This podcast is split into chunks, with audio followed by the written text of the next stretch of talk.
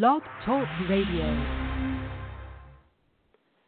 Hey guys, this is Those Guys with your host Matt Marrero, along with the other host, me, Tara. It's funny because, like, in my head, I'm like, Tara's fucking waving right now. We're not on camera. Rude. But Tara's... I did not. You didn't wave. I didn't wave. Okay, I'll believe you. By the way, Tara asked before we began the show if she could curse. Fuck yeah. So they're going to be – we're not going to be swearing too much, but just enough. No, we can swear as much as we want, Tara. But what are we talking about today, Tara? We're talking about my favorite anime, My Hero Academia. Season 1. So I'm a complete noob to all of this. Tara, you've been watching this since the very beginning, when it first was coming out on, like, being simulcast, stuff like that, or did you get introduced to it a little bit later? I got introduced to it later. I think season 2 was aired around the time I started watching it. My friend introduced me to it. She said I would like it, and then I quickly fell in love with it. You know, so she was wrong. She said you would like it, and you've essentially have made it your life's mission. It's like it's become a part of you. Yes. Yeah, like that one villain. I don't know the villain's name. They mentioned it only once in episode 13. The guy with the hands everywhere. His name is Shigaraki Tomura. Thank you. You just have all of the manga volumes and DVDs and plushies just holding on to you, your body. Just like he has the hands, you just have all of the merch. I had money for the cereal. Yeah, right. If you had money to actually buy all that merch. Well, you have like one plushie, right? Or no, you have the what's it called? The Funko Pops, right? Like one of them or no? No, I actually don't, which makes me upset. I have a Bakugo and a Kirishima pillow. All right. I'm looking up your birthday now. Anyway, so moving – but they're cheap. I love Funko Pops. I give them to, like, everyone I know because it's, like, it's just a nice little birthday gift. And for you, you would just end up cuddling with them. This show entirely is made up of your actual children. You have looked at all of them. You have adopted them. Yes. Yes. So even though many of them seem to have families, you've still said, nope, you're Batmaning all of them. They're all orphans now. Yep. Except for one. I don't like. There's only one. Have we seen him in season 1? Yes, we have. Who don't you like, Tara? Mineta. He's the guy with the purple ball. Oh God, Mineta. Thankfully, I had to poop today, so those balls are extra sticky. Nobody fucking asked, but thank you for your input. Oh, he's gross. I don't want to get into it now, but I will get into it later probably, but he's very gross. If you ever have human children, they're going to be Minettas. They're gross. No. My children, if I actually have real human babies, no. You have 2 cats right now, so you have children. We just have to clarify human babies.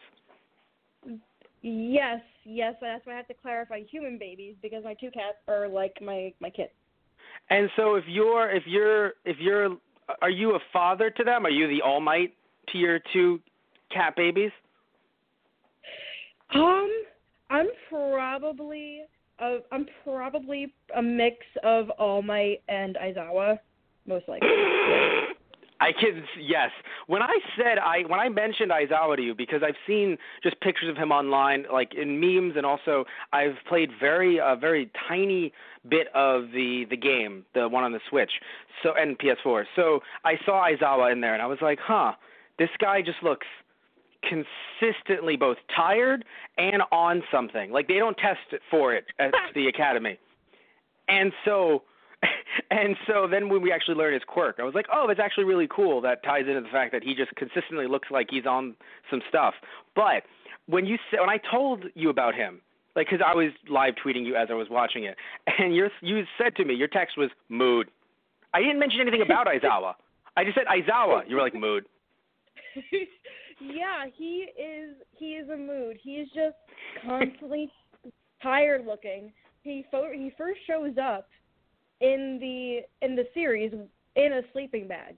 He is new. And they look at him and they're like, "Is this our teacher?" Exactly. And then he sleeps through a lot of their classes that he doesn't have to be a part of. What's even better too is he's just like, "All right, guys, like even I, someone who wants to sleep, thinks this whole class president thing is a complete waste of time. I mean, just pick somebody." Yep. It's great. He will also fight to his absolute limits to take care of them, and I will do the same for my cast. I am so tired of their bullshit, but I also love them so much. I fight people for them. Do either one of your cats remind you of any of the kids from My Hero Academia? All those little rascals. Let me take a look. I have thought about this. Okay. I would probably say that Moonshine is my black cat. Yeah. He probably reminds me most of Bakugo. Oh my god. Not in the sense of the rage, but in the sense of like warming up to people. Mm. Like, yeah, he's just like doesn't want to deal with people. He likes one person, and that is me. He likes me. That is it. I'm pretty sure when I went to your place when we filmed the Undertale Let's Play for I think season 4 of Those Guys Play, which is our other channel. I'm pretty sure Moonshine has never came up to me any of the times I've gone over. But Edward eventually was like, I mean, if he's going to be here. Yeah. Actually, you know what? I want to recant that statement because the boss is an angry boy. So Moonshine isn't angry. He just doesn't – he's a shadow. So he's more like Tokoyami and Dark Shadow because my cat is really a shadow. He's a ghost. He will disappear whenever he wants and he doesn't like to be around people. Like only like a few people besides myself has pet him. So and few people see him. I love that you said the phrase recant the statement. Like, ooh, Tara, that you might be up for perjury charges. You said recant, but I'm not sure. You said it on the record. Listen, I don't know. Listen, the Bakugo stands like they're crazy. I am one, so I know. Okay, I love this. You're like, those Bakugo fans are nuts. By the way, I am a Bakugo fan. Yeah. just calmly. Just, by the way, I would like to let you know I'm fucking crazy. So, yes, by the way, I have to say, though, I really do – what I like a lot about this show, speaking of all the kids and every, you know, and their dynamics and everything like that, it feels like to me, other than a few voice actors where I'm like, are you actually a child? But – when looking at not just their voices, but also, again, like how they work together and stuff and what they say to each other, it really does feel like I'm seeing children, though. And it's good, because some anime, they either, like, I feel like everyone's a bit too mature sometimes, where I'm like, but they're supposed to be in middle school.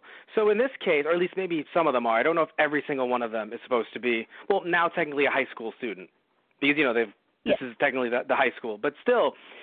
I don't know, like, because I'm someone who, like, I used to work with high school kids as a debate coach, and so when I see high schoolers, I'm like, all right, some of them are mature, but, like, usually that's when they're closer to being seniors. Most of them are just, they're 14 years old. That's all I have to say, 14 years old. So, like, seeing these kids, I'm like, you know, yeah, like, I actually have known some kids who are like Mineta or who are like Bakugo a little bit. Not too much because they'd probably get expelled because it's real life. Yeah. But still, like, these, I don't know, like, these situations and the way they react to them, it's nice that you're really seeing them learn and grow through all of these events rather than just them being somewhat fully fleshed or even all of their powers being fully fleshed. Like, I like seeing, even though it's immense pain, probably too much that he can handle as someone who does not actually have a quirk, at least, you know, up until the first few episodes. Deku, it's still nice to see him learn and be like, hey, wait a minute, I actually was able to control that punch or that kick or that, you know, finger movement. Although, dear God, whenever it hits him, it's like you might as well amputate the thing. Holy shit. Like, There's a lot of jokes going around where Deku has to stop breaking his bones.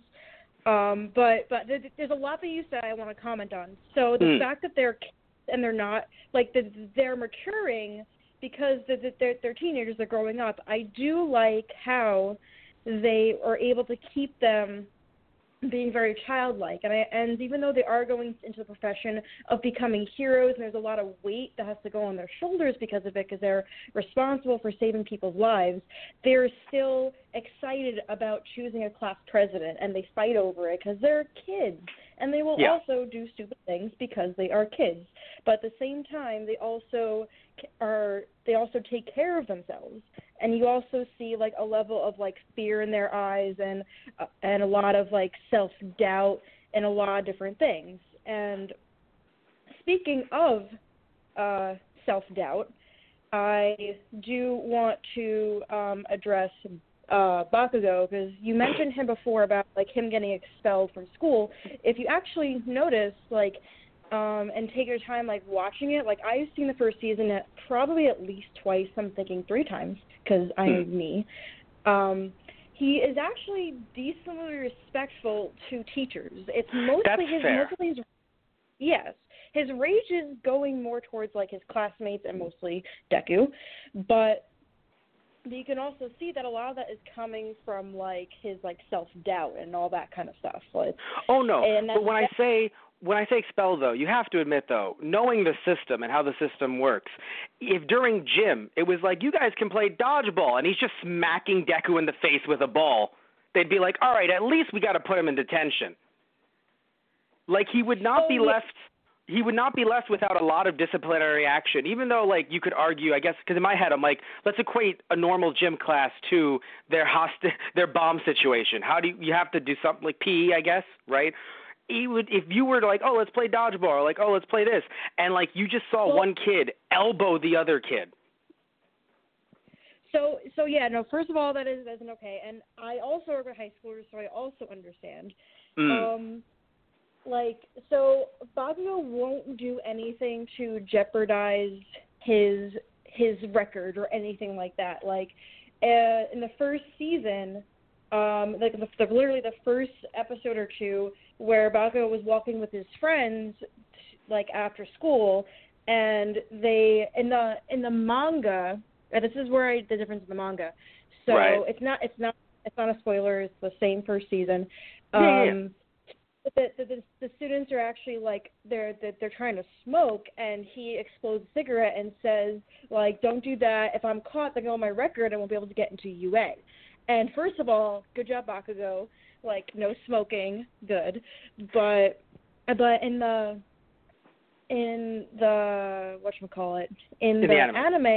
I think they wanted to go to the arcade or something, or, like, sneak off or something, or hit on chicks. I forget which one it was, but yes, you're right. No, like, oh. Yes, both. Yes, they wanted to do literally both. Like, let's go hit on some girls at the arcade, and he said the same thing. You're absolutely right. Yeah, he did. He doesn't want to get in trouble. He wants to become a hero. In the beginning, it's very he's like, oh, I'm gonna be rich. I'm gonna be the greatest hero in the world. And then he starts to mature a little bit, where he's like, I want to just become the best. He moves away from, like, becoming rich, which is what he mentioned in the first episode. Right. But that really isn't mentioned again in the first season. There's a few things I want to comment on as well. So I'm pretty sure they got rid of the smoking, because I'm pretty sure legally they actually can't show kids smoking on television in Japan. That's what I assumed, yeah. Yeah, so that's the first thing. The second thing is, I think the reason, like, seeing him mature, even though he still has these issues with Deku, I think seeing Todoroki and being like, oh, I'm a hotshot, like, people think I'm good, but damn, he's on another level. Yes, he's put in his place. You told me that through a text, and I laughed, because you were like, he's like my child, but he needs to be put in his place. And I was like, is he a child or is he your dog? I don't know which. No. He is a child. He is not a dog. Okay. No, he's not. So he's very similar to a dog. So if you ever looked up a picture of an angry Pomeranian, that is Bakugo. He is an angry Pomeranian. It's the most frustrating thing to me, because when you sent me the picture of the angry Pomeranian, it was just Bakugo, and I couldn't see anything other than Bakugo. I'm wondering if the author has a Pomeranian. No, but no. I mean, I have no idea, but I really hope. While he was making the character, he was sitting next to an angry Pomeranian. He's like, that. I want that as the problem. I know. The reason why I said that, though, like, does he have a Pomeranian? Is because there's an author named Junji Ito who has written a lot of horror manga. He's written and he's drawn it. And Tara, you look up Junji Ito, his art style is terrifying. And he did one volume of a manga just dedicated to his wife's cat, because of how much it terrified him. No, it was a terrifying cat. It had, like, this scary face, and it walked around the house. He'd be like, so even the big dog that we have would look at the cat, and the cat would stare into its soul, and it would run away. This cat truly is the most terrifying thing in this home. And remember, this is the guy that draws, like, manga where people's faces melt off. Oh, that's great. Wonderful. No, like, the cat manga is really funny because he even draws himself in it looking like a terrified man just looking at the majesty of this cat. So that's why I'm wondering if for some reason the author of My Hero Academia was inspired by a Pomeranian. But yeah, no, so I think, yes, Bakugo definitely got, quote-unquote, put into his place. And I you're right, though, when you mentioned the whole, like, they don't mention his motivations as much throughout the season, because there was something else that I thought, to me anyway, felt like it was either maybe dropped or retconned or maybe just expanded upon more as the season went on, where when All Might first tells Deku, like, hey, don't tell this to anybody, only a few people know this. And then by the end of the season, it seems like almost every teacher, if not every teacher at the academy, knows about All Might's 3-minute issue. 3-hour, sorry. Well, All Might's issue is known to the staff members of the school, but the power One for All is only known by Recovery Girl, the principal, and someone else. Because there was a weird silhouette in the first episode or second, it's revealed at the end of the episode. It's the police officer. Oh, it is the police officer. Okay, because it looked like it was his silhouette, but I didn't know if it was someone who was like a bigwig somewhere, like someone who was huge that we're not supposed to know about. Okay, right. Thank you. So, by the way, sorry about that confusion. But yeah, the police officer who is very much like a, I don't know how much you know about Batman, Tara, but very much like a Jim Gordon, Batman kind of thing, like their relationship where it's like, yeah, he knows all my secrets, and I help him out as a hero. I mean, I only know as much as like the Batman movies I've seen. That's all I pretty much know about Jim Gordon. But, I mean, like, I didn't really see a connection. I just see just a dude that knows all my secrets and just helps him out. I never really thought about the connection between that. But the thing is, if I may talk about the author for a little bit, Horikoshi, sure. He is heavily inspired by American comics, DC Comics, and he's actually inspired by Star Wars. So there's a reason why All Might is drawn in a different style, because it reflects his love of American style comics, and actually Deku comments on All Might's style, like it kind of breaks the fourth wall, but he's drawn a completely different style, and it's pretty funny. And if you notice, a lot of the locations in My Hero Academia are named after Star Wars locations. There's a Dagobah train station. There's other random ones that I can't remember right now. But yes, there was. Yes, okay. There was. No, dude. There was one place that I was like, wait, is it just called fucking Tatooine something? And I was like, is. Yep.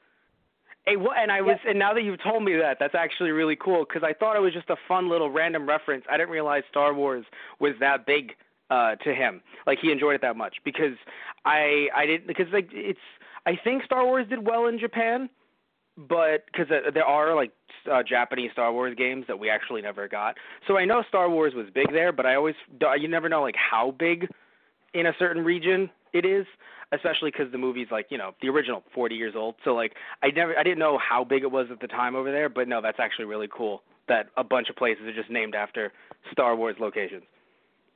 Yep. Yeah, and yeah, you can definitely tell that American comics inspired his work, like, you know, totally. But I think what I love so much is how it's divorced from American comics, though. So, like, there's one show called Hero Man, and I don't remember if it got a U.S. release, but it actually was like I believe it was not just the Japanese companies, it was also a half Marvel product as well. So bringing that over and licensing it for future use is just a fucking nightmare. So I like – just it is because, like, you have to, like, pay all these different companies and, like, get all these people on board with the same contract. So, like, it's really nice that this was just made by I mean, the manga, of course, is, you know, Shonen Jump, but I don't know who made the anime. I know that Bones animated it, but I don't know who actually owns the licensing rights. In the U.S., Funimation releases it, of course, but I don't know who owns the rights in Japan. Either way, it's still nice that it's just – it's divorced of all that, and also that it has a – It's done a bit different because you and I were talking about your love of anime before this, and you know the anime you've seen, and so I've seen anime. Well, you actually saw anime when you were a kid, like you saw like Digimon and Pokemon and stuff. But like when I saw anime as a kid, I saw something Dragon Ball Z, which I think you obviously know about, but I don't know if you've seen much of. I have not. All right. Yeah. So the point is this: back in the day, they did not stop. They just said, we're going to milk this until you fucking stop watching or the manga gets canceled. So it got to the point where, like, there are, out of Dragon Ball Z, that side of the manga, there's, like, 26 volumes, and there are 298 episodes of the anime. Oof. Because they just didn't stop. They just created more and more filler, which, you know, Fairy Tail is also set up in a similar way, I believe. They just created more and more filler, which you've watched. So they more and more filler and tried to take, like, oh, this is one chapter, a chapter of the manga. Can we extend that to one episode somehow? I don't know how, but we can't stop because usually in Japan they pay for the slot. Not all in all cases, but in certain cases, they pay the network for the slot. But it's okay because then they get to, like, put any ads they want and, like, make money through their own ad revenue stream rather than the network. So this is relevant because in the U.S., it's completely flipped. So any company that has, you know, bought the rights to an anime in Japan, they get paid for the anime. So they actually make more money, hopefully on top of the, you know, so they can make back whatever they paid the Japanese company. This is relevant, Tara, because if you say, oh, I want to, you know, stop the show, you might lose the slot, or you will lose the slot to another show. So back in the day, a lot of anime, they just were like, no, just keep it going. Keep it going till the manga's done. In this case, I like that they've actually segmented them into 13-episode seasons, although the next two are longer, 25 each, I think, right? Yeah. 25 or 26. Yeah, so, but I do like, though, they just did one 13-episode season. Like, it's nice. You can binge it if you want to. Or you can watch it weekly, and then you could breathe. And also they can kind of take a little bit of a break because, of course, it's very taxing on them to animate one new episode per week for years. So indeed. So it's nice that they get to, you know, do one every year. Once I know, like, it's rough, especially for you being a huge fan, but that also inspires you to go on and read the manga more.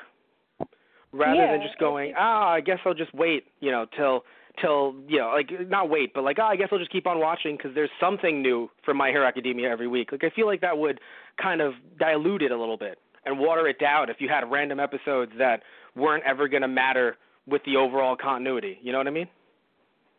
Yeah, I mean, it's really great that they're taking their time with the animation because there are some sets of animation that are just really nice, and I do have, like, problems with certain animes about their animation just being kind of static, just compared to American cartoons.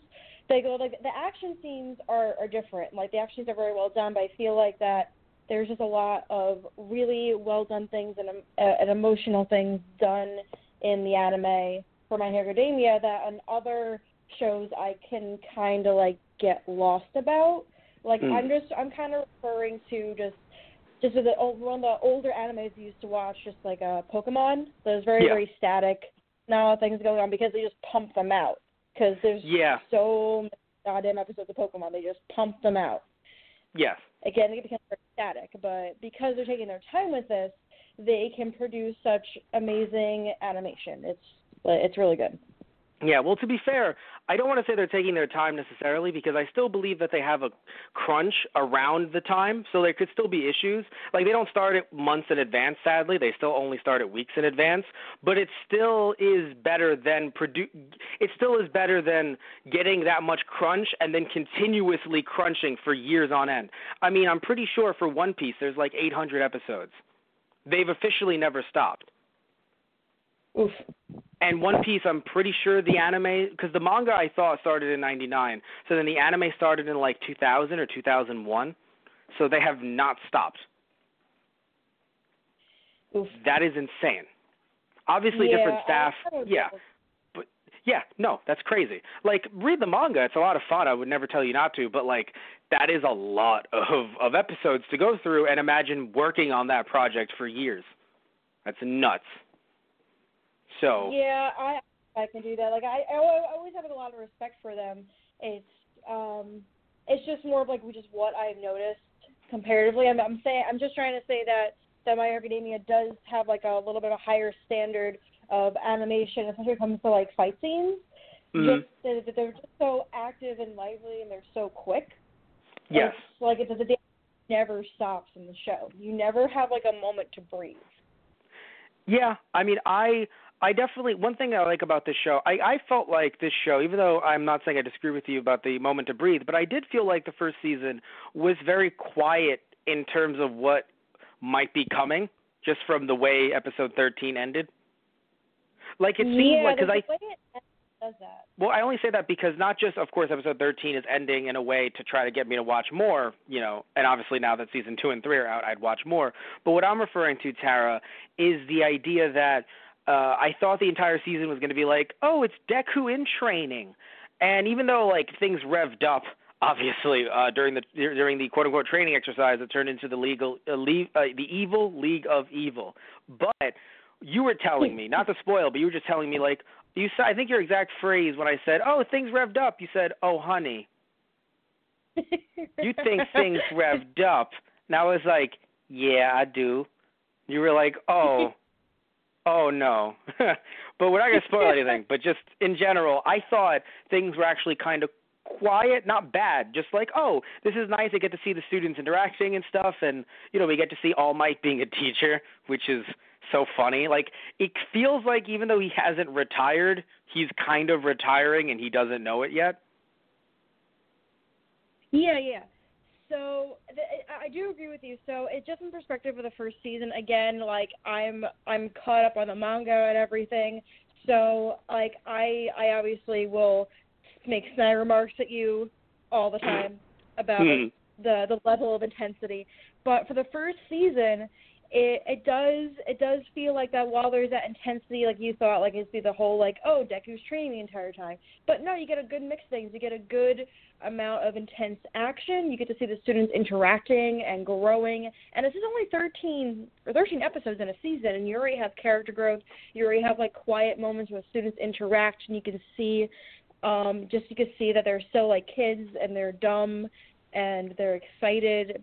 And then you also get just good character development.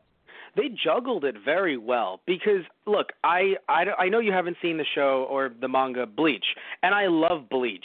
But the one issue that the author, Tite Kubo, had was every arc he would introduce at the most 13 new characters, some of them heroes, some of them villains. And then by the next arc, we would almost never see or hear from them again. No, like that's the good thing about what Horikoshi is doing is that it's all tied together. That I'm not saying that every character is intricately important, but every character is going to have their moment. Every character has a personality. They're written a certain way where I can describe to you a personality of anyone in class 1A. Like, if you just say a random character, I can describe you their personality, and it'll be very easy to see, like, that's their personality. Because I know it because Horikoshi writes them very well. they're all well-rounded. Oh, that's my alarm. Whoops. Sorry.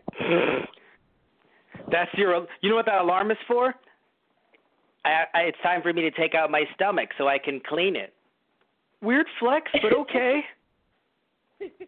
Did you see that meme going around? It was fucking hilarious. Even I knew nothing about My Hero Academia, but like a year and a half ago, I just see a meme about Toad. What was her nickname? Her name, yeah, her yeah. Hero name or yeah. No, the name that she tells everyone, including Deku, to call her. Sue, right? Yeah. Sue. So yeah, so Sue is just like, my quirk is I can take out my stomach and clean it.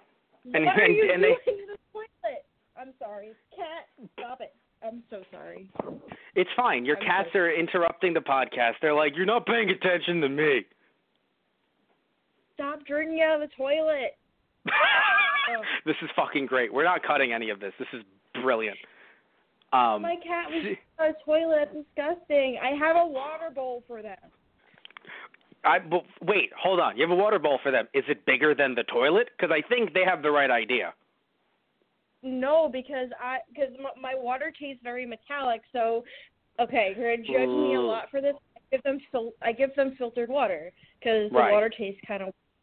Yeah, so no. I've actually given them that. So, I have them nice filtered clean water, and they're like, "Let me get this toilet water." No.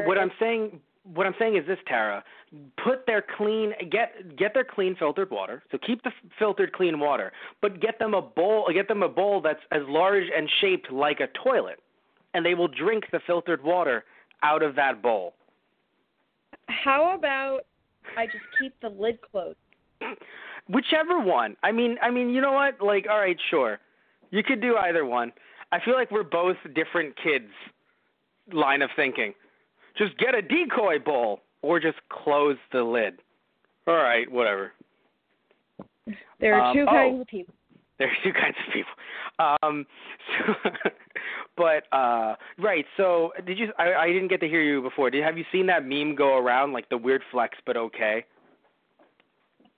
It is pretty old, so I probably saw it, but just because like I was probably focusing on some other random memes, I probably don't remember as much, but yeah, I just recall the fact that like it's a weird flex, but okay.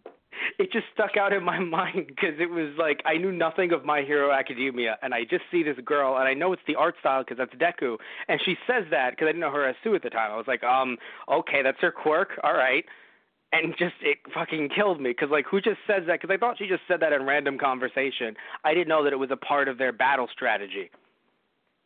Nope, it was, and also like I think the reason why I don't remember it is because I think the meme transferred over like the phrase "weird flex but okay." I think it was translated into "but plus ultra," I guess. Like it was translated. Like I could take my stomach out and I could clean it plus ultra. Oh, okay. But either way, it was still beautifully – it was so dumb and I loved it. But one thing that I found interesting, speaking of their battle strategies, is how weird and different they were because the reason why – so one thing that I like about when shows do this, in certain cases, I enjoy that I could pick out like, oh, they're going to do this. Like they're going to, you know, do this to do that. That's cool. That it doesn't, to me, take away from it just because I can pick it out and know that it's coming. But I really enjoyed that for some of the strategies in this show, it was stuff that I really couldn't have thought of. Like, oh, if I punch a hole and then the water like just, you know, kind of pushes aside and then just drains right back in and then we throw in Mineta's balls, that's a weird statement out of context, they will then all get attached to each other. And then, you know, Sue's tongue just grabs all three of us and just flings us away from all of that garbage. It was just... Sue's tongue basically goes, this bitch empty, yeet, and she eats all of them out of there. I liked it all. Like, it worked because in my head I was like, oh, I could have never seen that coming. So I really enjoyed like how they were coming out of left field, but these kids, again, they're all putting their minds to work and they're using their powers together because that's something I think that we didn't even really see from the heroes outside, like just you know, helping people, you know, stopping these other criminals from committing crimes and stuff, like from the heroes and criminals, like, you know, in the first few episodes, it really felt like none of them were even trying to, they were trying to quote unquote work together, but not like put their powers together. That's a very important statement, and I'm glad you realized that. But, however, if I continue talking about this, it's not relevant to season one anymore, unfortunately. But, damn. You can't, yeah, you're like, I can't spoil, damn it. I was like, ugh. But that thing where the kids are working together and use their powers together is something that's really important. And but also I would like to take note that the only people that really, really worked together were Sue and Deku, and Mineta just kind of flipped his shit. So, I mean, well, because here's the thing. I mean, when I say working together, though, because here's the thing. I'm not, like, what I mean more is just not getting in each other's way. Because even someone like Bakugo, where the redheaded kid was like, you know, I thought you were going to just say fuck you to everybody. What do you mean, fuck you? Yeah, like that. No, yeah. So, that was Kirishima. My precious boy. I love him so much. But yeah, I like Kirishima because he just seems like he's really calm. Like he's just like he's not even like overexcited mostly. He's just like, I get to be here. This is nice. Hey, you're nice. I can't go into too much about Kirishima, as I will talk about him forever and also spoilers. But Horikoshi actually made him to be like someone that brings the class together, and I'm glad you like kind of read that as like he's just happy to be there, like he's friendly, like he was made to tie the class together, and I'm glad that it's reflecting. Now when you say that, you're like, he's made to bring the class together. I'm like, he's going to get violently murdered. No, listen. No. But it was actually pretty funny. So now that we're on the subject of Kirishima, I'm making the subject of Kirishima now. I love him so much. Cool. So Horikoshi released some like prototypes of the characters for My Hero Academia. It won't spoil anything for future seasons, but the funny thing I like to comment on is that Kirishima was supposed to be way more rowdy than he actually is and kind of like a punk, but now he's kind of like, he's so rowdy, but he's more like sunshiny rowdy. Yes, because his character design, even in the show, looks like he would have some of Bakugo's characteristics, and it's nice to see that he isn't a punk.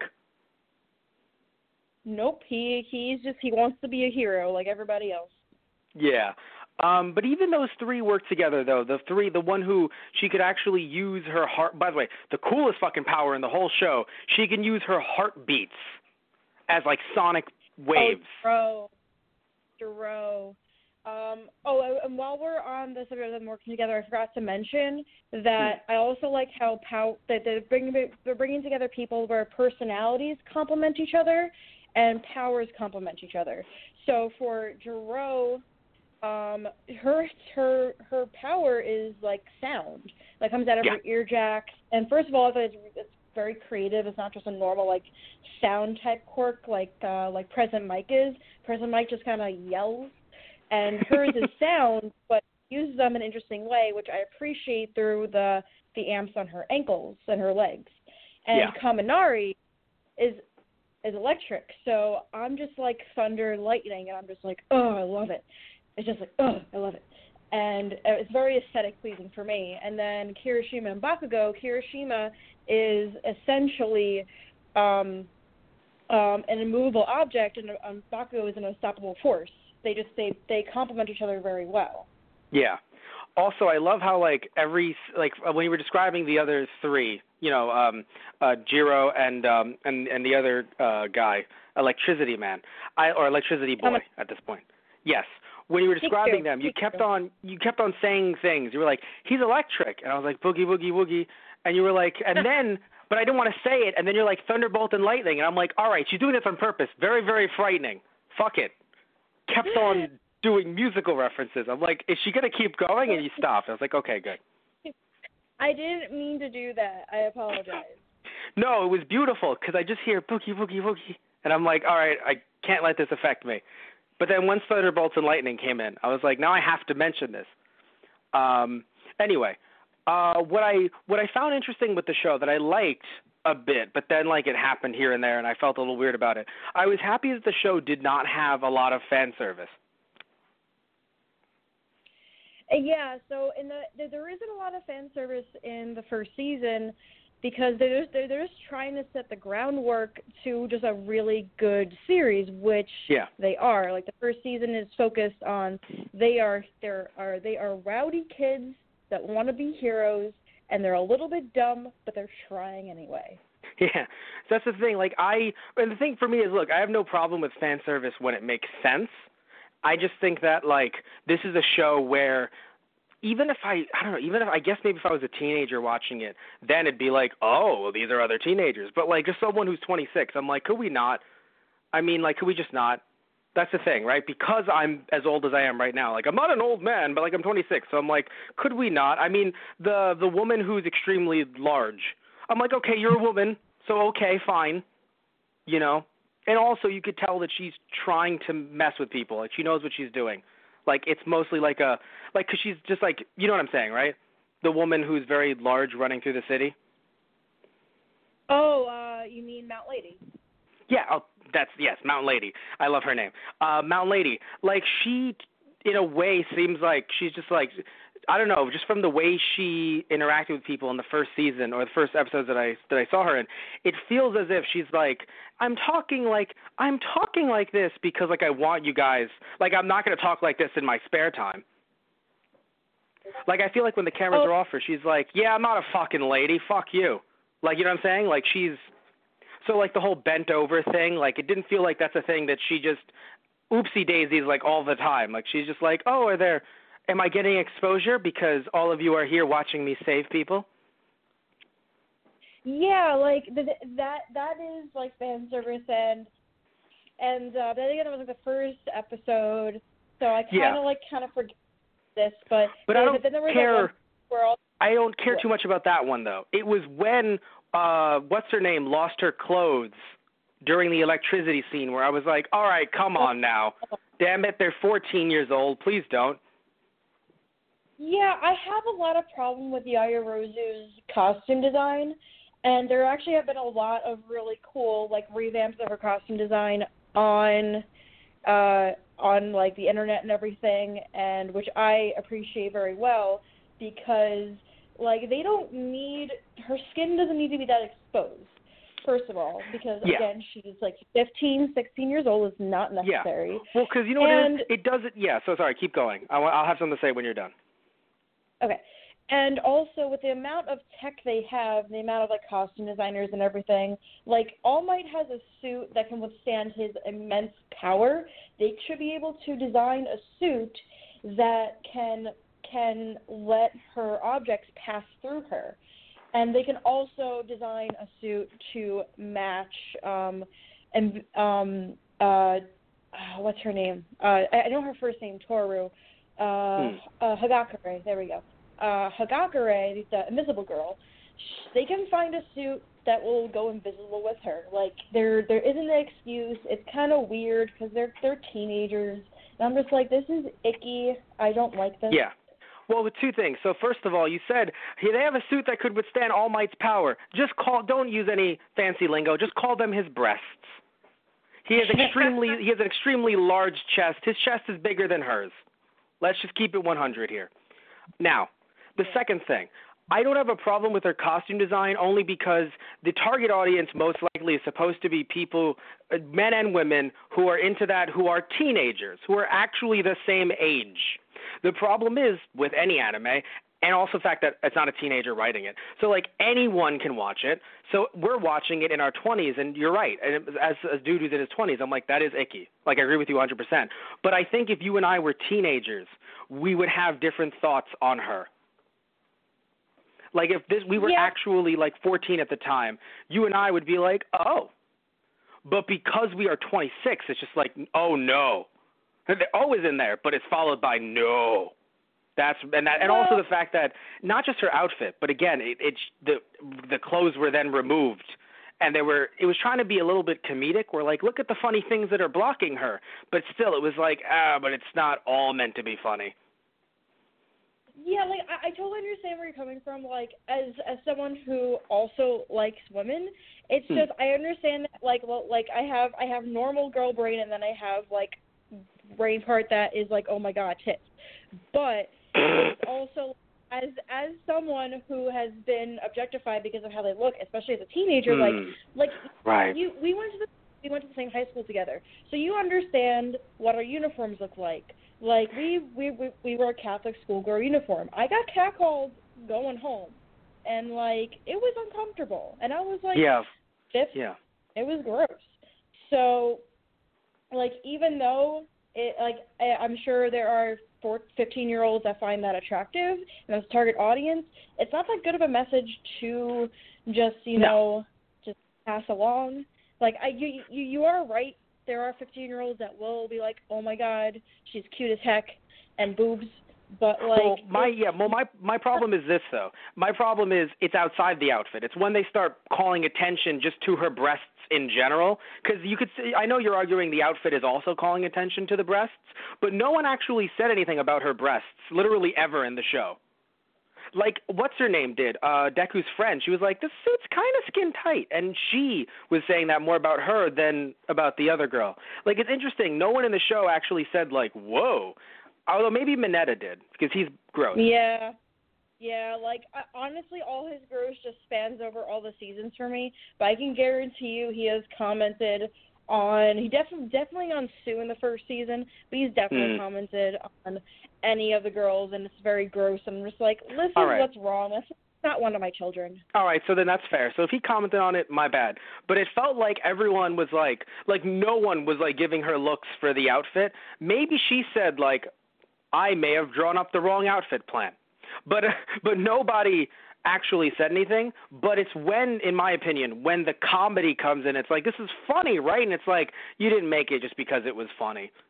There's different reasons. And to that, I agree with you when you're saying like it sends the wrong message to anyone watching. And I agree with you 100% there. Like, when it comes to the comedy around it, like, isn't it funny? And I'm like, man, like, because again, it's not really, it's different because she is, like, what, 14, 15? They're all supposed to be 14? All of them in that class? Like, they all So, I think it's kind of weird. So, we're introduced to Bakugo and Deku when they're 14 years old, and by the time they enter UA, I think they're 15.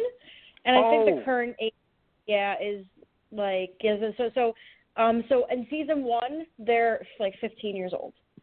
Right. I forgot.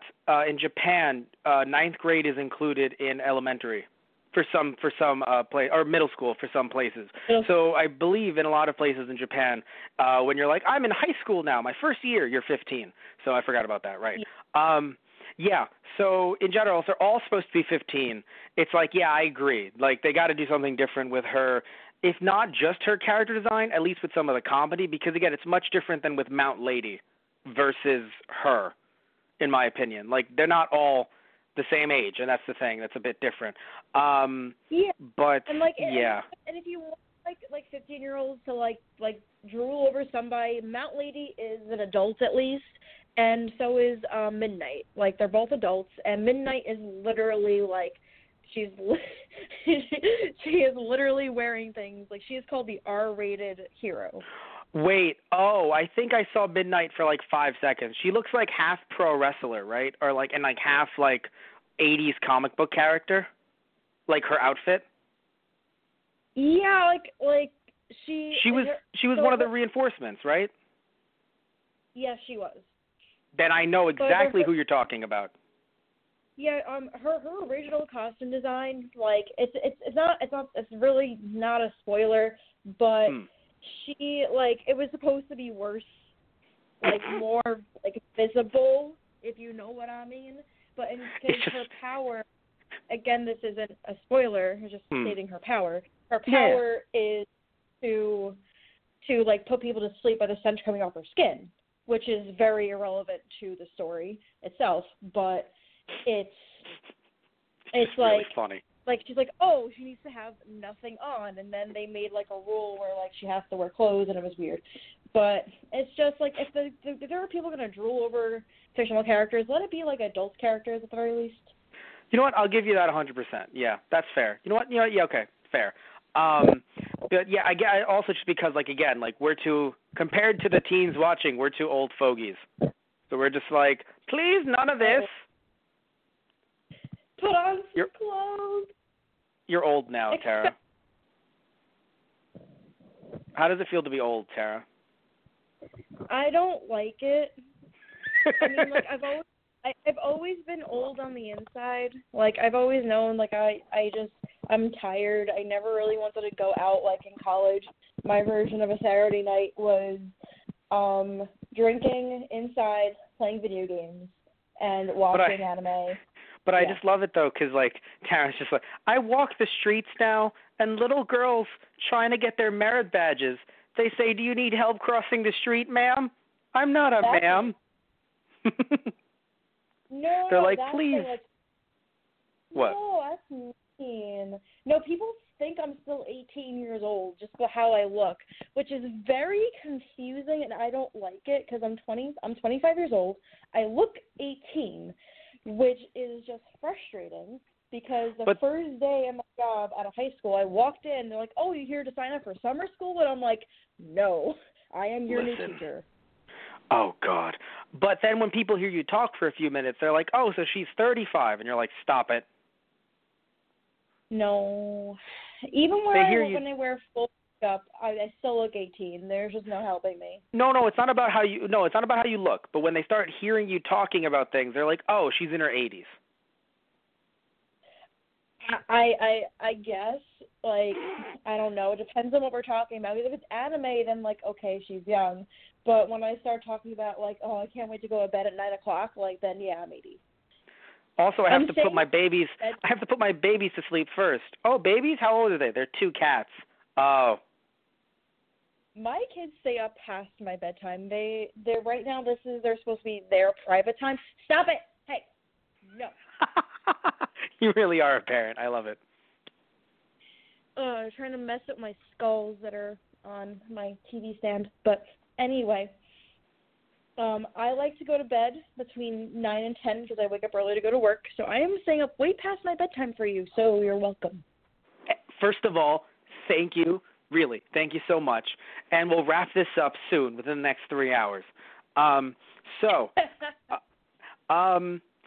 Question, as of this point, so compared to the manga versus like all of season 1 at this point, none of the spin-offs happened yet, right? The spin-offs are later.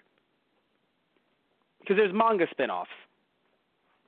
So the spin-offs of the manga, they haven't come into the anime at all. There are 2 spin-offs for the My Hero Academia manga, and there really haven't been anything included into the anime, at least in the first season. But there are 2 with My Hero Academia Smash, which I think is getting canceled, which is sad because it's really funny. And then there's the My Hero Academia Vigilantes, which is really good, but I haven't had a chance to read it because, again, my hyperfixation is on just the straight manga, so. That's fair. No, but what I meant is this. So if someone, let's say, came into this, right, they see season 1 and they're like, I want to read more. As of this point, Vigilantes hadn't even started yet, like, at the time of, okay. So it's like a season 2 or later thing, seemingly. I'm assuming, just because, like, it had to gain more of its popularity when season 1 came out and afterwards.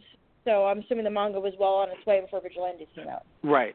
Oh, I was mentioning something to you earlier about, like, oh, I'm happy that these are, segmented, different seasons, shorter seasons, not just one long continuous show. What I enjoy is that this, obviously the manga and the show were very popular. They knew going into this that season 2 was going to come out, which is nice because I know you don't follow some of the stuff too much, Tara, but basically in Japan, when a manga is created, everything that is created around it is made just to support the manga. Where usually in the U.S. it's reversed, where it's like, oh, we made a cartoon show. Everything else around the cartoon show is made to support the cartoon and the network. So the reason why that's relevant is because some manga, or some anime rather, are made just to promote the manga, and then they never come back with a second season. Or it takes years. So looking at something like Attack on Titan, took years for a season 2 to finally come out. And granted, of course, the author was having a bunch of hiatuses with the manga, but still, took years for that season 2 to finally come out. So in this case, it's really nice for them to be like, oh, no, we have season 2 prepared, don't you worry. Pretty sure that happened with Blue Exorcist, right? I'm pretty sure it did. I haven't followed that, but I'm pretty sure that's another show where it was just created. Again, all anime is technically created if there's a manga next to it.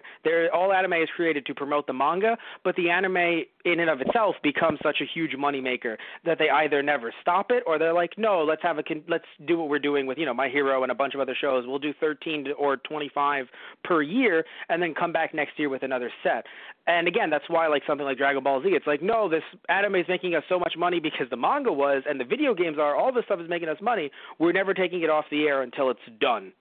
Until the author, which in that case was Toriyama, says, yeah, the manga's wrapping up.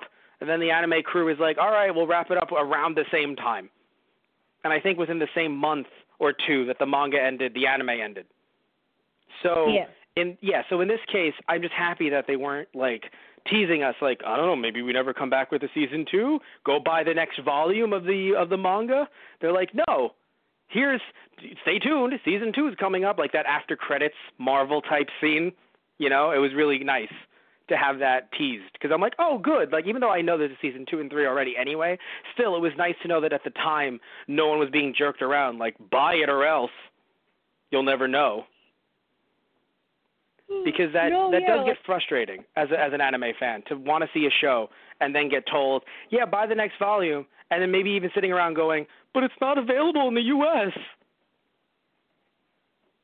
Yeah, I can totally see how that's disappointing and everything, which is why I feel I'm just so spoiled, because this is the first show I've really fallen in love with, and because of all the hype and all the merch and the video game.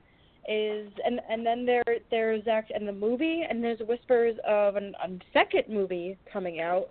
It was leaked early, and then officially, I think it was officially said there was going to be a second movie already, which I think is kind of scary. And I'm like, please let it be good. Don't rush this, because the first movie was great.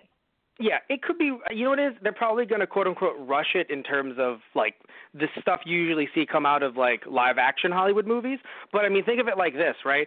Dragon Ball Z got a new movie every year, but it was a fun little 50-minute romp. It wasn't meant to be, this huge new story because, they're not canon. So, it's fun with how many Dragon Ball Z movies there are. There's, 13 movies, and honestly, they're all, 30 to 50-minute little fun just movie. They're not meant to be these huge features. The My Hero Academia movie was 2 hours long? Was it a full-on movie? I think it was at least an hour and 15 minutes, I want to say. It was definitely, I think, a good movie length. I saw it theater in the city with my friend, and there was a lot of cosplayers. It was cool, but yeah. That's cool. I didn't know you got to see it in theaters. That's awesome. It could be shorter. I wouldn't mind if it was a bit shorter, because again, when I think of anime movies, I'm not saying movies based off of an anime. I don't think of them as, unless they're really supposed to be canon in some way, I don't think of them as some big extravagant thing. It's it's a little fun little short, not a 15-minute short, but . The thing I'm thinking of fun little shorts was there were 2 independent animation episodes that are independent from the actual manga. Yes, we'll talk about them in the future, actually. Yes. Yeah. No, yeah, the OVAs, yeah. That's in season 2, and it's not relevant, but they have done that. And in season 2, which is not relevant to our conversation, but they took a little snippet of a comment that a character made, and they actually extended it into a big part of the episode, which I thought was pretty cool. That is nice, actually. So yeah, not the OVAs, but a 50-minute one. I think a 50-minute My Hero movie wouldn't kill me. I wouldn't go to the theaters to see it, but it would be but it wouldn't be the worst thing to have it be a bit shorter. You would go see it, well, because you're the biggest fan. No, I'm not. Just trust me, I'm not. If I was, there would just Weeb City in my house, man. The apartment would only be My Hero stuff. No, I have a classy apartment, which you're going to see soon. And right, you moved into a new place. Yes, I did. Yeah. Which is why my cats are extra crazy, because they're like, ooh, there's rugs we can dig our claws into. Let's go faster. You got all this water right here. You're hiding it from us. No. Go get away from this. But it's all this clean water right here. No, it's not clean water. Is there poop in it? No. Then it's clean. Oh, God, get away from that. No. But one thing I was going to say, there's actually two My Hero Academia games, but sadly we never got the other one, and I'm kind of sad. It was one for the 3DS. Really? Wow, I'm aware of this. I'm shook. No, but you know what really pisses me off though, Tara? So let's just break this down briefly, just for a few minutes. So 3DS is this region? It's not region free. It's region locked. So even if I bought the game, which I could for a bit cheaper than it is on eBay, because it's kind of a bit too expensive for me, especially for a game that I don't know the language. But I would get it right from a different website. Be able to, and buy. It's like it's a Japanese auction site, but I could actually get it cheaper than on eBay. But here's the problem, Tara. I have to get a Japanese 3DS. And then if I said to you, but Tara, let's play it on the show because it would be fun. I only have the modifications to record 3DS footage from my U.S. 3DS. I don't have a Japanese 3DS yet. So even if I got so even if I bought the game. And I somehow bought a Japanese 3DS, which I probably could get. Maybe it wouldn't be cheap, but I could get it. We couldn't even record the footage for the show unless, we had, a webcam right on it over our shoulder. That would never work because I would just be moving around too much. It's just – no, but it's just infuriating, Tara, because it's I sat there and I was like, why did Nintendo have to do this? Sorry. Because it's just the DS, the actual original DS, is region-free. So you can get Japanese games, you can get European games, and you can play them on your original DS just fine. But for some reason, Nintendo had to be like, no, 3DS games, you can only get one per your region. I don't know why. That's dumb. I don't like that. Thankfully, the Switch, completely different. So I could have gotten there's some games that haven't come out, some Japanese superhero games, that don't have an English release, a U.S. release, but they were released with English subtitles in, Southeast Asia, and I can buy them and play them on my Switch just fine. Yay! So I'm going to do that. I'm totally going to fucking do that for a bunch of games because somehow they're like, no, we have English releases overseas, but not here. But you could play any game on your Switch. And it's cool because you can even connect it to your TV. There's no, weird lag or anything. I fucking love it. But, no, there's one My Hero Academia game for the 3DS we didn't get. But, thankfully, we got the Switch one, which is nice. Which I'm very excited to play. Very excited. I can't wait to see how I'm going to fuck it up. I thought you meant by very excited, I'm going to be like, well, Matt, it's time for you to go. I didn't pack up my Switch. It's time for you to go. My Switch is still over there. It's time for you to leave. Tara, put down the gun. That was something that shocked me in the show. The fact that one character had a gun. Guns are outlawed in Japan, unless you have a hunting license or a cop. Wait, which character had a gun? I'm all mixed up in the season. Cowboy McCreeface. I don't know. He was... I know his name is Snipe, but that's a very good description. Thank you. I love that his name is Snipe, by the way, because he was definitely, even though he had a normal gun, he was a sniper. It was nuts. His bullets could go anywhere. You don't really know what the projectiles could be in his gun. He's a hero, so... obviously in the last episode, they're obviously real bullets because they just, tore through Shigaraki, no big deal. Mm-hmm. He's a hero, so I really doubt he would, part of their thing is that they're not supposed to use their quirks for their own, like, selfish gain. They're supposed to use them safely, even when dealing with dangerous villains. And, like, excessive violence is only supposed to be used in, like, dire situations, which this was, which is why he shot him. I'm sure he has, like, rubber bullets or something. But, yeah, I was kind of surprised that that there was, like, a gun-based hero in an anime, especially one that's, like, geared towards kids and everything. But later in the series, like, it does kind of show up again. Yeah. But, like, it only kind of hit me, like, maybe a few episodes after, maybe during season 2. I'm like, huh, there's some guns here. It's kind of weird. It was weird. Yeah, and it makes – yeah, I assume, obviously, if you have to have a license, which you need it, or you're a cop, I'm going to assume the heroes have that license. I'm assuming they're fine. Yeah, so heroes need a hero license in order to do their own hero work, which is why you have to go to, like, a hero school and do all the bullshit. And that's why, like, they don't allow quirk usage unless you have a hero license. Like, I'm sure, like, there's probably some kids, like, using their quirks. Like, I imagine, like, there's, like, probably a kid somewhere with, like, a water quirk that will, like do a little water gun thing, like, pew, pew, at his little brother or something. Like, mm-hmm. I'm sure that happens. But they're not supposed to use their quirks during the, like, in public or in school. So Bakugo does, like, all, and Bakugo never really uses his quirk too much in class, except for that one episode, which is kind of confusing, how they all use their quirks at once, which is, like, why are they allowing that? But I don't know. It was weird. But yeah. Oh, speaking of, because we mentioned much earlier, like, certain things being dropped or shifted, I'm really happy, at least as of this point, they've dropped some of Aizawa's, some of what he said, his speech, because some of that speech in the beginning, it did not, like, when he first appeared, it sounded really bad. Like, just from an outside perspective, it sounded kind of like a, oh, we are, not we are better than you, but kind of like a, you must be killed or breeded out. Like, it was some different, odd type of terminology, if you get where I'm coming from. Like, just some of the stuff he was saying, like, we are better than the rest. We should be supreme. And I was just like, I don't know. Well, because he was trying to. Is that when? Because he was because when he was talking to all the kids and he was trying to get them riled up to see who he would weed out. It sounded because this is just the English dub I'm talking about here. It was some odd word choice that I was kind of like, Like, talking about, like, classes and society and stuff like that, and, like, you know, it was odd.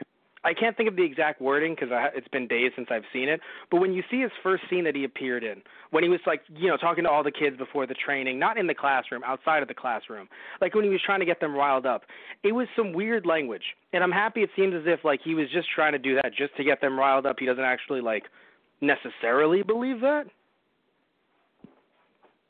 I don't know. I don't really recall, like, that kind of language being used. I was more focused on, like, the rational deception he did to them. Yeah. And he's like, hey, I'll pick you out. And he's like, that was a rational deception.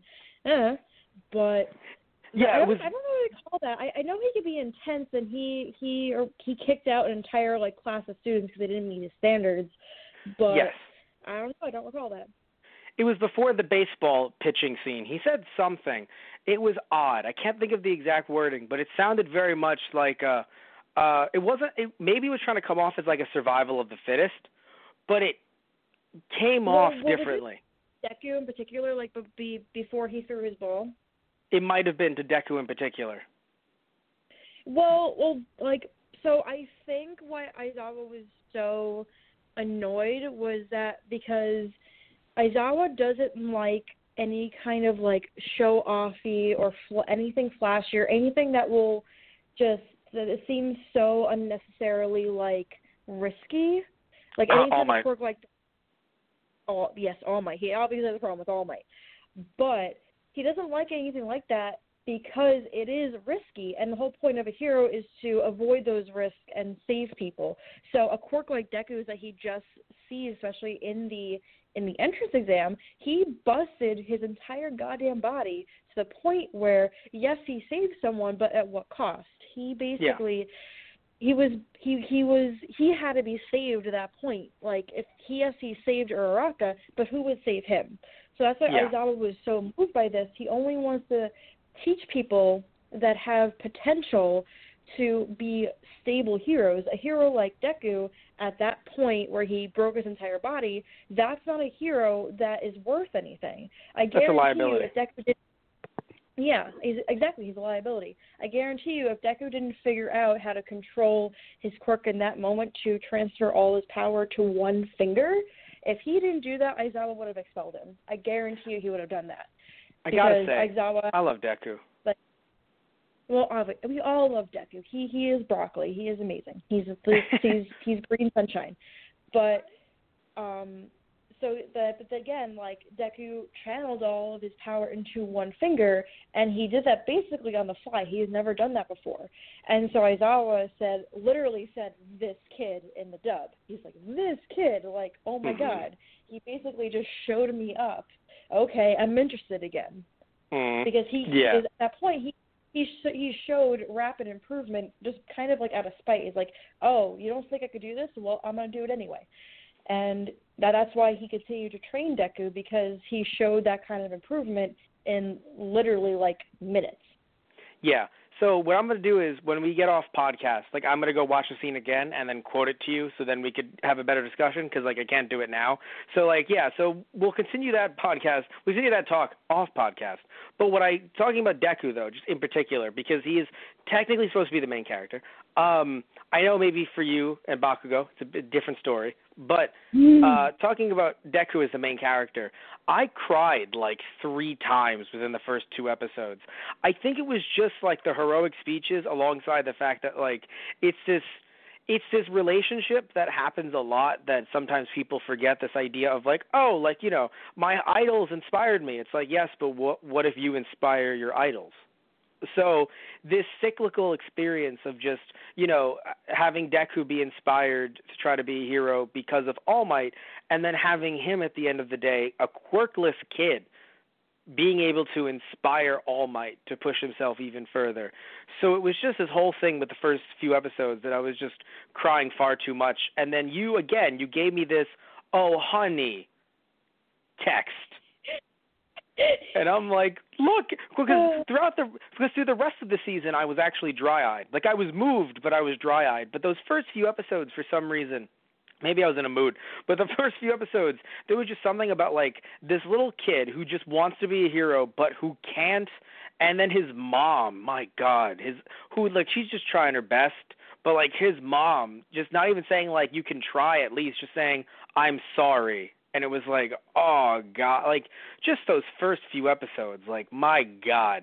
Like, basically the idea of, like, hey, man, if you, maybe you be a cop, I don't know, like, at best, like, if you want to protect people, maybe. And then having him prove All Might wrong, which is also that's a great message for kids, by the way.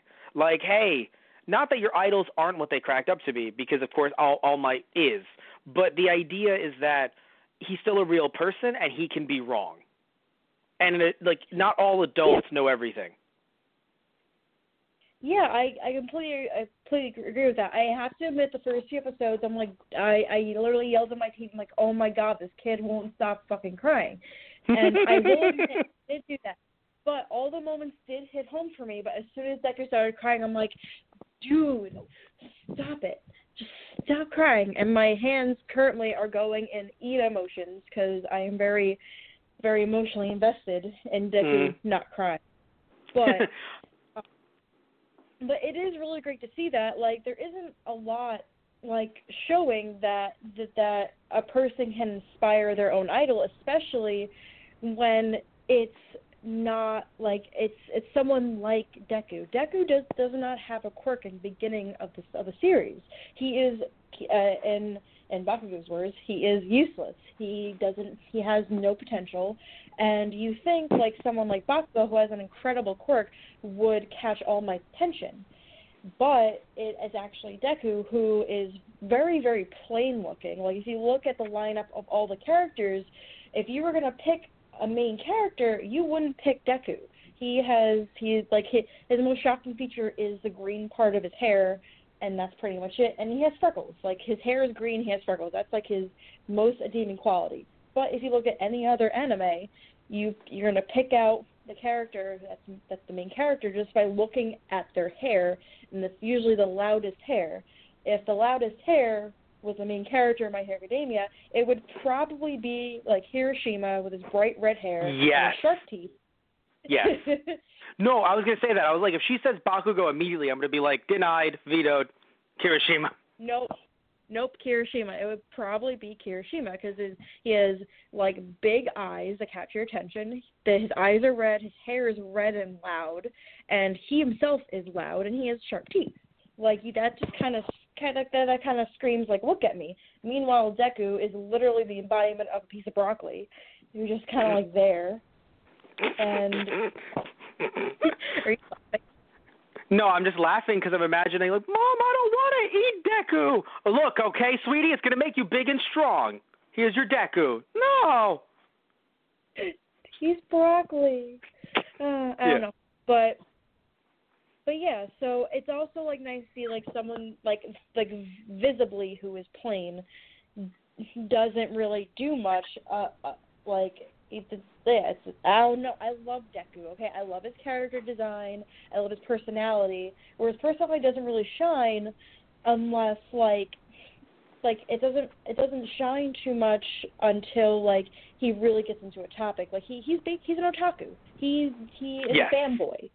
Yes. Like, he's no, and that's not it's really shocking. It's a beautiful thing because, like, because this anime didn't come out, like, 40 years ago, it's able to take what we've seen through those, 40 to 50 years. I'm not saying that shonen anime just started 50 years ago, but, like, all of these, action anime that I'm obviously sure inspired the author as well to do this and have that turned into this so he knows what to do and maybe what even not to do. Like, oh, this has been done. But has this been done? And I feel like something like this all together, like putting it all together in the same pot and stirring it, isn't something that's really been done from a Japanese side of things. No, I don't think it has been, which is why it kind of caught my attention because, like, I was never really interested in it because I kept seeing, like, the same kind of motifs over again. It's like, okay, blah, blah, blah. But then I saw this, and I'm like, oh, this kid's, like, he's a fucking weeb. Look at him. He's a weeb. Yeah. He's going to inherit the greatest power known, or unknown, I guess, to mankind since no one knows about the power for, like, four people, including All Might. Yeah. And but also, like, just a side note, Horikoshi's original design for Deku, it has him looking a lot more emo, and his hair is pretty much straight up black. Oh my God. His hair is covering one of his eyes. It's very emo.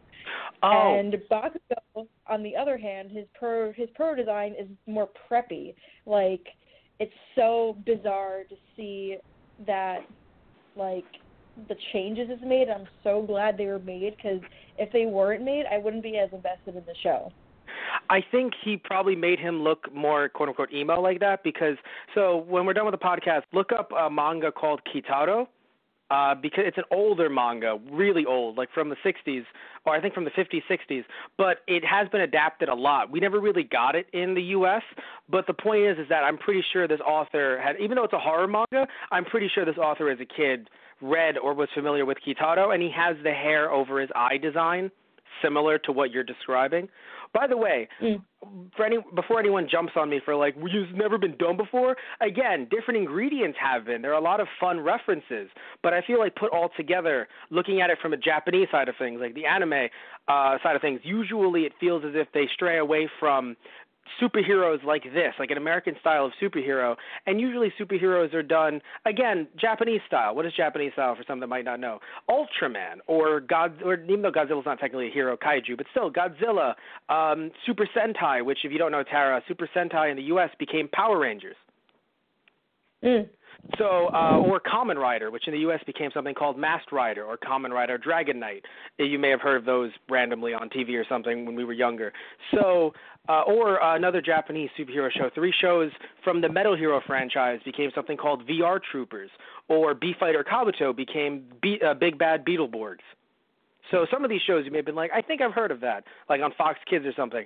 So those are Japanese live-action superheroes that got adapted to the U.S. But when talking about the anime side of things, even though some of those did start off as like manga, again, in the 70s, but the anime side of things haven't really seen stuff like this, although speaking of one of the fun references, so All Might, the fact that All Might could only go for like 3 hours, it's actually a really funny reference to Ultraman, who, if you don't know Ultraman, Tara, there's a human walking around, and then Ultraman is a being of light. And so what happens is giant monsters usually start to destroy the town or like come up out of nowhere. And then Ultraman, being a being of light, is like, let me help you save your Earth, and then inhabits your body, not like takes over completely, but like kind of like the original concept for Thor, where Thor and Donald Blake were two different people. And so with Ultraman, you can then become this giant Ultraman character, but he can only be in that giant form for 3 minutes. Ooh. And then once it hits like 2 minutes and 30, there starts to, like, he has like this emblem on his chest that's red, and it starts to blink and go, bino, bino, bino, bino, and it's like, oh no, like there's like an announcer, oh no, children, Ultraman is almost done. Can he fight the monster? And then like there's like little kids around, Ultraman, you can do it, yeah. And then, you know, he fucking kills the monster. Sometimes horrifically, and it's kind of funny. No, because Ultraman started in 66, so one Ultraman Ace, the top of his head had like this boomerang type thing, fucking chopped off a monster's like arm or head or something, and I was like, holy shit. Children's TV was very different back then, Tara. You know that one character, I don't remember his name, but he has like these big fishy lips. Not fishy lips, but he has like his hairstyle is kind of like a mohawk-ish.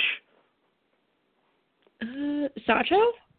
I don't know his name. I just know that he's in spandex. Kind of looks like a pro wrestler a bit. It's probably Sato. He has I think he's the only male character with big lips like that. Yes. And here's why. Do you remember when we were kids? You might never have seen it, but you might have seen like commercials, flipping channels. There was a show called Ultimate Muscle. No. Damn. It was an anime. The reason why that's relevant is because it was an anime. In Japan, the second season was called Ultimate Muscle. The first season was called Kinnikuman, so that translates to Muscle Man. It was about, it's a quote-unquote superhero show, but they're all super pro wrestlers. So it's like, oh, we're pro wrestling, but the bad guys are like these evil type of monsters, but we're all like normal sized, like actually wrestling each other. Although earlier Kinnikuman, they were actually as tall as buildings. But what matters is this. When looking at how old Kinnikuman is, the 70s, and looking at how old Ultimate Muscle is, which is the sequel series in the 90s, when you see that character and you look up Ultimate Muscle or Kinnikuman, you're like, oh, wow, the big lips, the hair, the spandex, it's very much a nod to those, you know, to those characters. So it's kind of funny how you can see what heroes, not just Merkin, you can see what other heroes have inspired his work. I'm looking at Ultimate Muscle right now. I'm like, God, that's like Sato with less hair. You see what I mean? Yes. And even looking at Kitaro, you can definitely see that most likely from what you described in the original design for Deku. So, no, it's really nice to see. And Kitaro isn't even like a superhero thing. It's just more supernatural, creepy horror. But like not horror like gore, just horror like the atmosphere is just dark. It's really nice to see, like, you know, his inspirations and being like, guys, you know, like, look at this, because, you know, not all work. Some people, I feel like sometimes are like, no, the work is just the work. And it's like, no, there is deeper meaning simply due to the fact that someone grew up around all of that work. And it clearly, even if maybe the author doesn't even realize it, it's like, no, but that's clearly based on, you know, the kid from Ultimate Muscle. I forgot his name. Oh, God, I remember his name. Yeah, I know. But either way, though, yeah, so it's really nice. I have to say this. The season definitely got me hooked, so I want to do another season soon. So hopefully you're free within the next 2 months because I want to watch more of this and podcast on it because it's a hell of a lot of fun. I'll say this much. It drew me. I watched the show in like 3 days. I don't really marathon things a lot, but I got hooked. Yeah, I am always free to talk about this show. Like, you could send me a meme, like outside the podcast. You can call me up anytime. You can text me about it. Theories. I will force the manga on you as well. Like, oh, that's funny. I was about to say, you know what? No, I was about to say I might actually start buying the manga, but then you said force it on me, so now I have to go Bakugo. No, now that you made me do it, I'm not going to do it. Listen, Bakugo, he will listen to people, like, if they really tell him to do something, especially if they're an authority figure. So, I'm a teacher, so I'm an authority figure. Does that work out? Yeah. As a debate coach, I must challenge one thing. By the way, speaking of Bakugo yet again, we talked about his growth, but I have to say, and we made the joke earlier about Kirishima saying, like, you know, usually you're like this, but now you're like this. I have to say, though, I really do enjoy the fact that even just throughout the season, it's like, well, I mean, look, I know I'm kind of angry a lot, but look around us. Is this really the time for me to be a dick? Yeah, like, you know, he normally tries to, like, yes, he is angry, but he doesn't really, like, unless he's provoked, he wants to keep to himself. He's very quiet. Like on the bus on the way to the what was the abbreviation? The SGC? It's not SGC. That's no. Oh, yes. Universal Studios Japan. USJ. Thank you. Yes. God. SGC is a permitting conference. God damn it. USJ. Mm-hmm. So on the way to USJ, he was just in the back, minding his own business, kind of like Todoroki, and he wasn't really bothering anyone. But as soon as, like, Sue was like, Bakugo's not going to be popular. He's an asshole. He was like, what did you say? And then he got pissed off. Yes. Oh, I can't wait to see, sorry to interrupt, but I want to say I can't wait to see more from him in the future, because the fact that you like him so much, I'm assuming they show more of his character as a kid, because from my perspective, it looks like he became a bully to Deku. But I assume things change to a point where you're like, look, okay, it's okay. Because from my perspective, it looked like he was Deku's bully for a bit. Well, all Deku's doing is like, I want to help you. And it's like, how dare you think you could help me? But I'm assuming things change. Yes. So the thing is that you even see the change now, like even the first few episodes. So in the first episode, like Baku acts like he's the shit. Like he is in ninth grade. He is like the best contender for UA. He's like, I'm the man, and Deku's like a bug. So he doesn't really like notice Deku too much. It was only until like Deku made the comment he wants to go to UA where Bakugo really like got on his case, and it was only until like Bakugo's his quirk manifested, and Deku still kind of treated him the same. He didn't treat him like a god or anything or someone special, where Bakugo's ego got like inflated. I feel like that if Deku interacts with Bakugo, that's when really Bakugo kind of like gets angry and like a bully. I don't feel like Bakugo really goes after him too much, but again, okay. I'm really far ahead, but I'm going to wrap up what I'm saying because I'm going to get off onto a tangent. But after after the slime villain incident, like it did change. Like it immediately changed. So then that's okay. So that's where you're coming from. You're coming from a perspective where you're like, because for me as a new person watching this, I'm like, I know he's changing, but like, it looks bad, Tara. And you're like, no, when you're at season 3, he becomes your baby boy. And I'm like, okay, Tara. No, so the first episode, he is a bully. He is mean. He's still mean. Don't get me wrong. He's a gremlin. I love him because he's a gremlin. But after the incident where Deku pretty much like yeeted himself at Bakugo trying to save him, Bakugo doesn't even Deku comments on it. He doesn't really bother him anymore.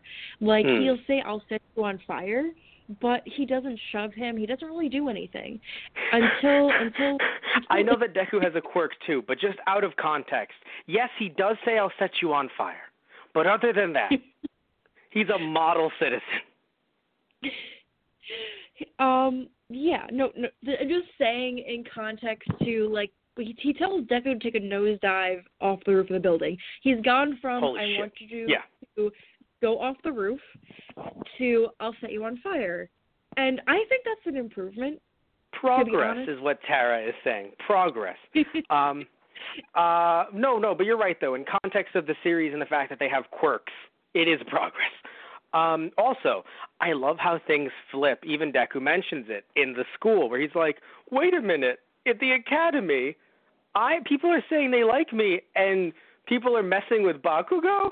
Like, it's really funny how things change. Like, I'm not saying it's always the change from, like, middle school to high school, but, like, things do change where, like, at least for me anyway, maybe people have a different experience. If you have, comment down below. But still, for me anyway, like, going from high school to, like, college, right? It's like in high school, there are people that are like, ha ha, you like this, it's stupid, you're stupid. High school, college, they're like, oh, you like this? Cool, I do too. Oh, you don't like that? And I like that? Okay, cool too, whatever. Like, no one's really going to get on your ass in college, from what I've noticed, for the same shit that happened in high school. So it's kind of funny how, you know, in middle school, people are just messing with, you know, Deku, and he's like, oh, no. But, like, in high school, like, you know, he's talking to people. Oh, God, I just talked to a girl. The text, he did not say a word. Yeah. The dynamics, it's nice. You know, it shows you how, like, different schools, like, different stages of your life, things do change. Absolutely. That's why, I'm just excited to see how much more they're going to grow. Like, again, like, once you catch up to where I am, which, at least in the anime, like, at least catch up to where the anime is, I'm excited to see how you're going to see how these kids grow. Because they're already grown so much. Like Deku has grown immensely. Baku has grown a little bit, not much, but enough to be noticeable. And just imagine how much they're going to grow in the next. There's like 26 season-ish episodes, so in like 50 plus episodes, they're going to grow so much more than they've grown in 13 episodes. Yeah. So before we wrap things up, I want to ask you something. So I'm assuming from the way they've set things up at the end of season one, I'm assuming that they are not going to skip a year in canon for season two. They're going to start like a few days later or a week later or something like that. They do not skip a year, which is nice. This is not a spoiler, but in the manga where we are right now, they're still in year one. Oh, okay. Oh, wow. Okay, so then, yeah, these three seasons obviously are in year one. Okay. Yeah, everything current and canon, everything is in year one. Got it. Okay. So, all right, that's interesting. And, it's been 3 years our time, at least with the anime. I don't know how long the manga's been going, but it's been 3 years anime-wise. Okay. So, no, it's definitely, so yeah, I enjoy it. I definitely want to start reading the manga. I'll say this much. If I start reading the manga, you're always invited to come onto a Book of the Month episode with me. Usually that's one where I do with Tristan, where we talk about different manga or novels just once a month. But hey, always welcome for My Hero Academia. And, but in general though, let's definitely talk about the anime in the future because I really enjoyed what I've seen so far, and I want to see more. Like, I'll tell you that much. Like, I'm still hooked. Like, I'm not like, whatever. Like, I want to see it, but I also know that, like, I don't want to see it twice because I don't want to forget anything. That's why I try to, and long-time listeners know, I try to watch stuff, like, literally, like, even minutes before the podcast because I go, okay, it's all fresh. No, yeah, it's valid. Like when you messaged me about doing the podcast, I'm like, I haven't seen season one in such a long time. So I'm like, okay, I can't give away anything. I have to remember what's exactly in season one. Like, before we got on the podcast, I was like, what's the last thing that happened in season one, so I know where to stop. Yeah, because you got busy. Because your first text to me was marathon a whole season in a weekend. I'm down. Yeah. And I was like, dear God, Tara. I got sick this weekend. I couldn't actually. Oh, right. How's your eye? My eyes are fine. It was the quickest case of, like, pink eye I've ever seen in my entire life. It's really gross. I'm not going to talk about it anymore. I'm not passing Tara the controller. That's all I'm saying. When we play the game, I'm like, no, Tara, you cannot take the controller. Ages. I wipe down every single surface in my house with Clorox, and it's not contagious after 24 hours to take antibiotics. So you win. You've won. You can see. I was super nervous when you were like, because like I thought you were doing. Because literally, imagine this, guys. The day before the podcast, you're like, hey, can I change the time that we're recording this from this time to this time? And I was like, oh yeah, sure, dude. Like I can do late night stuff. Don't worry about it. Why? Well, I had pink eye. Holy shit! Very understated pink eye. Yeah, I just had a little bit of some pink eye. You know, some of that small stuff. I'm like, oh look, I'm happy it's not the measles, but holy shit. See, the thing is that, like, so I work in elementary school, and the elementary school that I work in is a cesspool of germs. So I'm just used to, like, just being sick. And if I can still physically move, because once upon a time in my life, I literally almost died. So if I can still move around and talk and breathe, I think I'm fine. So if I have pink eye, I think I'm fine. But, again, if my eye is so swollen that it looks like someone decked me in the face, I got a Detroit smash to the face, then I don't go to school. That's what it looked like. I got a Detroit smash to the face. Tara's quirk is even with one eye, she could still watch My Hero Academia.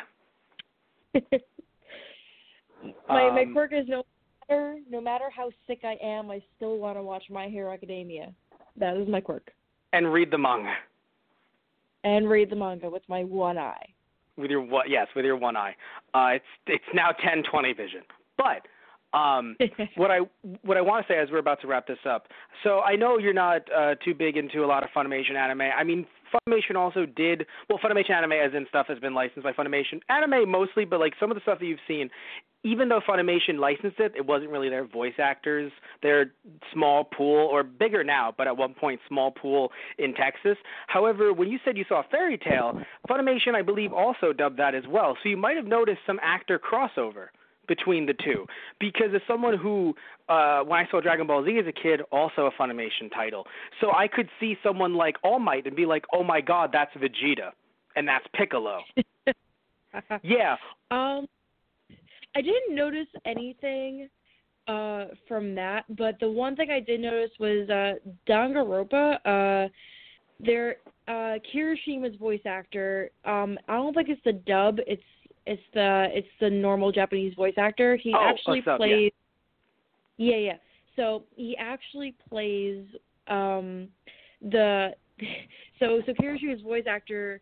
So Kirishima is a spiky red-haired boy, and. Yes. In Danganronpa, he also plays a spiky red-haired boy.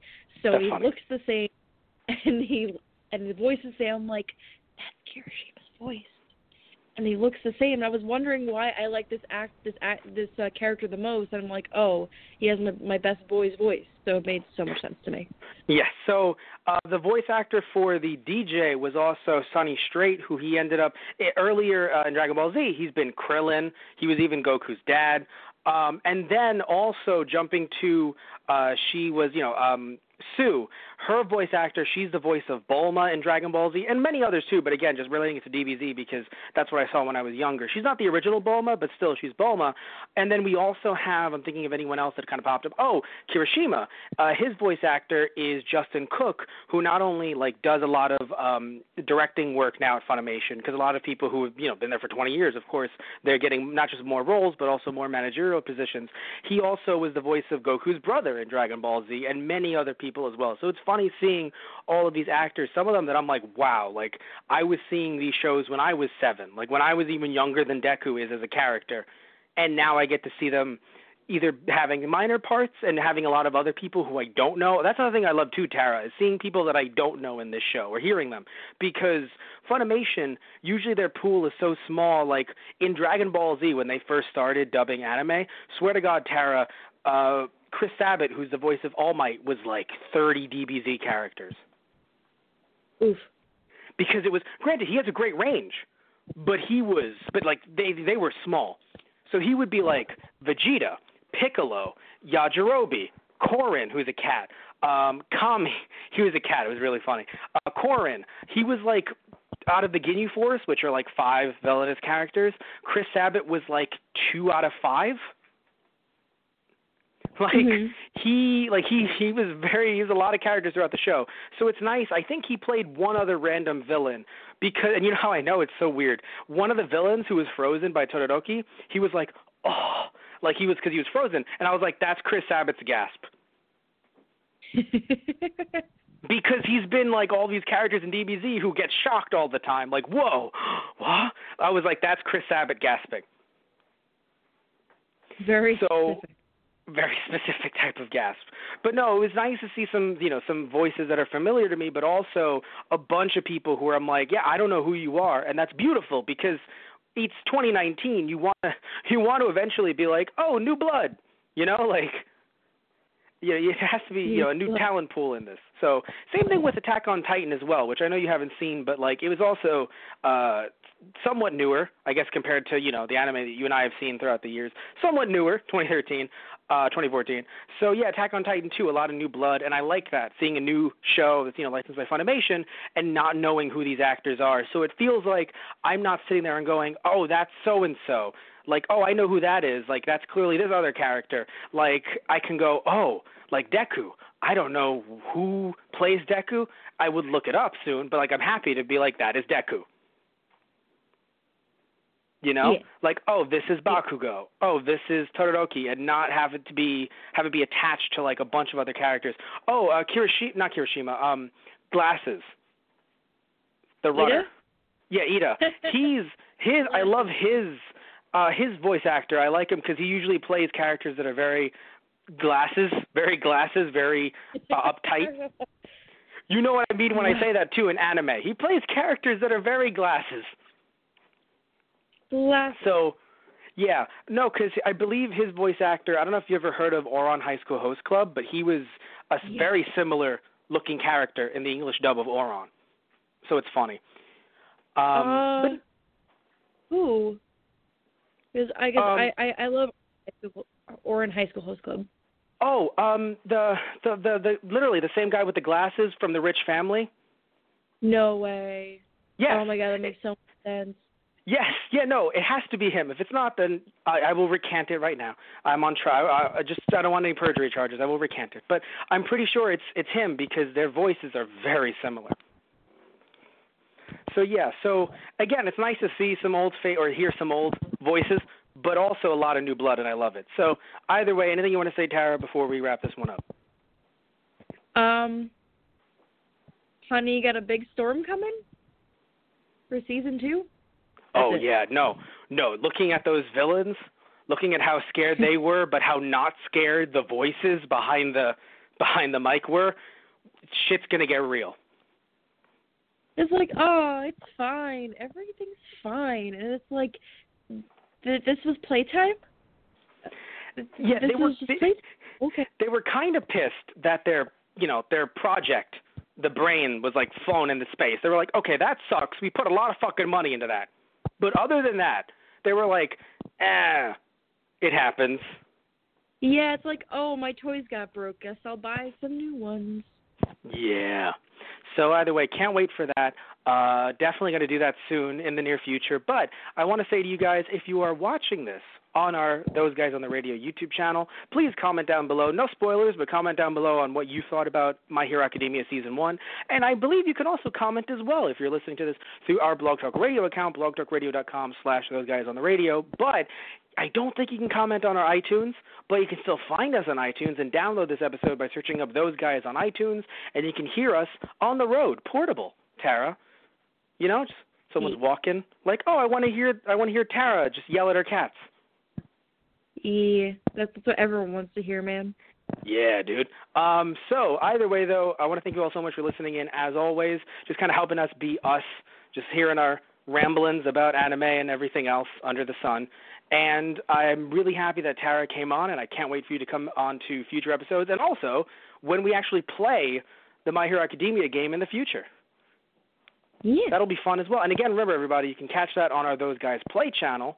And if you're wondering, but Matt, what day, what time, what year? Well, if you follow us on our social media, our Facebook, facebook.com/thoseguysonthereradio, our Twitter, which is @thoseguysradio, or our website, tgproduction.net. You can follow all of our shenanigans that we do throughout all three of our channels, because we also have TG Productions as well, where we do a lot of fun stuff there. You can follow all of that, and it'll be a lot of fun. So, thank you all. Love you all. Take care. Tune in next time. Any parting words of wisdom, Tara? Nope. I'm just happy to go to sleep. Yeah, parting words of wisdom. Get some sleep. All right, that's Tara's quirk. So, telling all of you to go to sleep. So, go to sleep. See ya. Goodbye, everybody.